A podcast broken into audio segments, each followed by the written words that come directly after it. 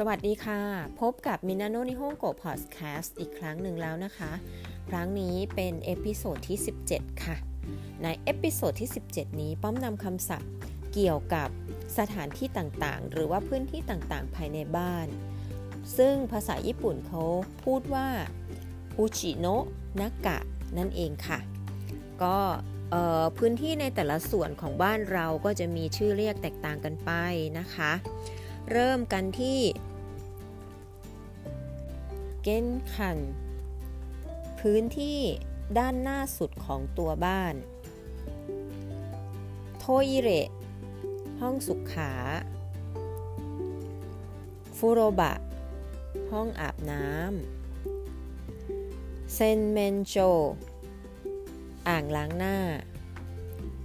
ไดโตโกโร ห้องครัว โชกุโด ห้องรับประทานอาหาร อิมะห้องนั่งเล่น ชินชิสึห้องนอน โรกะ ทางเดินในบ้าน เบรันดะ ระเบียง ค่ะ อันนี้ก็คือพื้นที่ต่างๆ ภายในบ้านของเรา นะคะนอกจากนี้ค่ะสำหรับวันนี้เนี่ย ป้อมก็มี ไวยากรณ์พื้นฐานมาฝากเพื่อนๆนะคะ ก็จะเป็นรูปประโยคง่ายๆที่เราจะใช้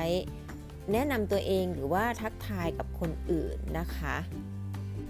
นอกจากคำทักทายตามปกติที่คนญี่ปุ่นชอบใช้นะคะ เช่นคำว่าโอไฮโอโกไซมัสซึ่ง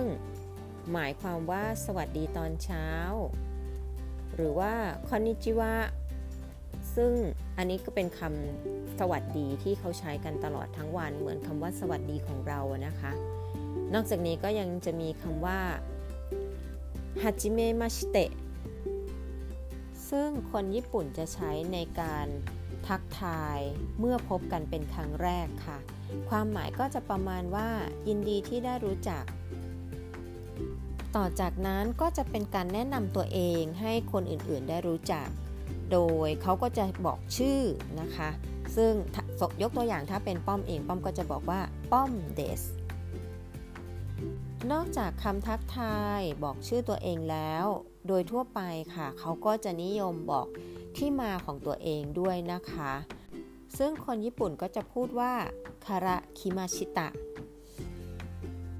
สำหรับวลีนี้หมายถึงมาจากที่ไหนนะคะ